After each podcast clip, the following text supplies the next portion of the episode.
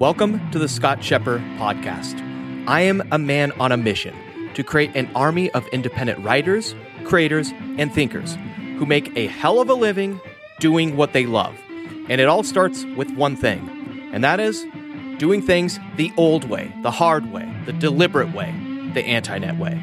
Listen in as I share thoughts and rants of what goes on behind the scenes as I create an independent knowledge empire where I get to spend my days doing what I love reading, writing, and thinking while making a hell of a living and helping my people do the same. Hey, what is up, friend and fellow anti netter? Scott Scheper here. Hey, so I want to share something with you. I was uh, recently on a little mini vacation this week. I'm driving to the office on a Friday at 9:30 a.m. and I'm getting back into the swing of things for the first time today after about like a week week off. And during my lovely little vacation with my earth angel, I was reading a book called Bandersnatch, and it is a book that tells the uh, the tale and story, the true story of C.S. Lewis, who is the you know author of the Narnia series and actually a whole um, swath of books about Christianity and religion, and also J.R.R. Tolkien. And you know they both worked at Oxford together, and they got together. They created an informal group that met like on Thursday nights, and they would drink tea. You know, imagine like about like 12 Oxford professors in the humanities and arts and humanities and literature, languages, and you know this this group would meet on Thursday nights and each week they would bring you know one of their pieces of writing to read to the rest of the group. And you know, one of the the most famous things to come out of this group in this collaboration process was The Lord of the Rings, which at the time was called The New Hobbit. And it's something that like J.R.R. Tolkien really like he was just writing for on the side. He never really intended to turn it into a, an epic, a myth. He just wrote it because he was interested in, you know, ancient myths, and he thought it was just going to be something that was never going to be published. However, with the encouragement and also like very uh, specific criticism of the work, you know, of s- specific passages um, that took place in this group, J.R.R. Tolkien continued to evolve this tale until it essentially became The Lord of the Rings. And you know something that's interesting is you know if he didn't have this group, if he didn't have deadlines, if he didn't have something to to show up with and show up to these meetings with, the Lord of the Rings would not have been written. And you know it just kind of highlights the importance of deadlines. Uh, there was you know, each week he kind of had to essentially revise and bring a new piece of writing to the group. And there's something to be said about those weekly, kind of weekly deadlines. And, you know, the other thing that I found interesting in this book, and it's called Bandersnatch, by the way, is that there's a significant amount of work, like an insane amount of work, an obsession, obsessive amount of work that went into the writing of The Lord of the Rings. And essentially it was rewritten by hand by Tolkien like you know hundreds of times. And we're talking like you know this is a, manuscript like Lord of the Rings has 600,000 words okay? And you know just to give you some context my book Anti-Net Zettelkasten which if you've held in your hands you know that it's a pretty big book right? That book is 90,000 words. So it's like you know six times the size of my book and he rewrote it and rewrote every single word, like over a 14 year period, right, in the making, by hand, and typed it out multiple times. his manuscripts, meaning his drafts, were 10,000 pages. Meaning, if you stacked them on the floor, they were over seven feet high.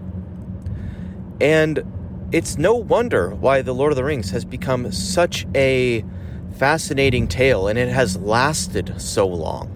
There's so much built into it. And J.R.R. Tolkien was kind of he was kind of annoyed and pissed off because C.S. Lewis wrote the first Narnia book.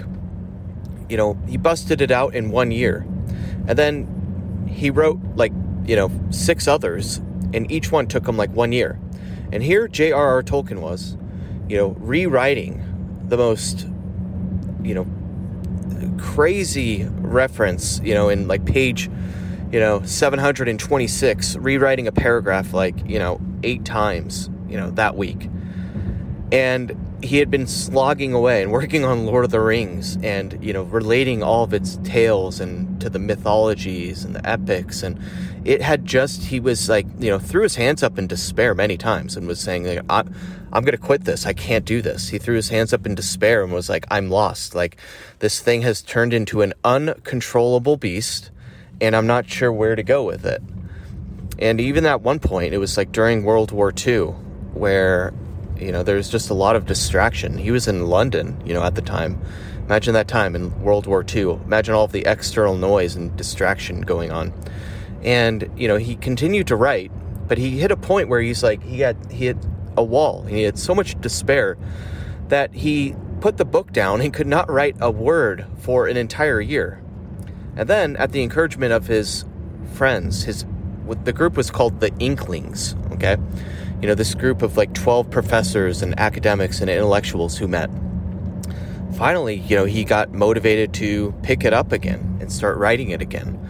And, you know, this is like almost 20 years, right, in the making of of this. And, you know, C.S. Lewis once said, you know, not only is Tolkien a, uh, a, you know, a procrastinator, he's also a perfectionist. And the only thing is, the only thing that actually resulted in the Lord of the Rings getting, getting written was the fact that he had deadlines and he had this group and he had this collaboration. And so, you know, I wanted to highlight this for you. There's a lot of lessons you can glean from this. And one of which is, you know, hard work, right? Like, make no bones about it. It's, you have to kind of be obsessive and be crazy, kind of how I was in the writing of the Antinet Zettelkasten book and everything I do. You just have to throw away any sense of rational, uh, you know, sense. Like, you know, there's a lot of people out there. Maybe you're surrounded by them. They're they're stuck in their nine to five job ways, and you know, they just want to kind of skirt by in life. They don't want to do anything unconventional. But if you want to create something great, a great piece of writing, whatever, you have to throw away that rational sense of wanting to, you know, just do what everyone else thinks, right? And anyway, um, I'm going to wrap this up, and I want to also share something with you. Is you probably know this. If you're a subscriber of the Scott Scheper letter, you get access to a private membership community. And in those communities, we have self run working groups and implementation groups that hold, you know, one or two Zoom meetings a week, right? And these are kind of like our internal inkling groups, right? Those it's something to be said. Like if you're going to go on this journey of being an independent you know, writer, thinker, creator, intellectual, you need to have a group and you need to be held accountable. You need to check in. You need to have some, you know, a creative mix of people showing up and encouraging one another. And so, if you're a member and a subscriber of the Scott Scheper letter, I cannot encourage you enough to, to log into the community portal and participate, introduce yourself, join, just even be a fly on the wall in one of the implementation calls because they are absolutely incredible for helping you to, you know, uh, get to where you want to go. And so, hope this helps you. Hope this gives you some insight. the bottom line, the one big, big takeaway is just think of and imagine in your head, you know, stack papers next to you on the floor and be standing and imagine seeing, you know, 10,000 documents, you know, which were versions and rewrites and manuscripts of the Lord of the Rings, which tower over you at over seven feet tall. Anyway, that's all I wanted to share with you. Hope that helps. Hope that gives you some insight and ideas. And remember, the old way, the best way, the deliberate way, the anti net way is the way. In the end, it is the easy way because it is the way in where you don't regret um, doing things the right way. Okay, anyway, peace and love, and always remember to stay crispy, my friend. Hey, real quick, this podcast was made possible by my sponsor, which is me. Yes, frickin' me, Sir Scott of Scheper.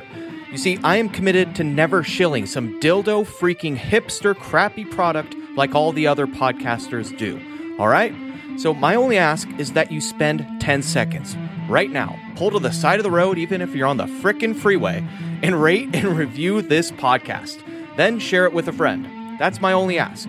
You see, this will help spread my movement. I want to create an army of 1,000 independent writers, creators, and thinkers who get to spend their days doing what they love writing, creating, thinking, and taking notes using analog tools, while also making multiple six figures if they even choose to. And more importantly, I want to help my people build a tribe, a tribe of people that they were meant to serve. And so by rating and reviewing this podcast right now, you will directly help me and many others in achieving this mission. Peace.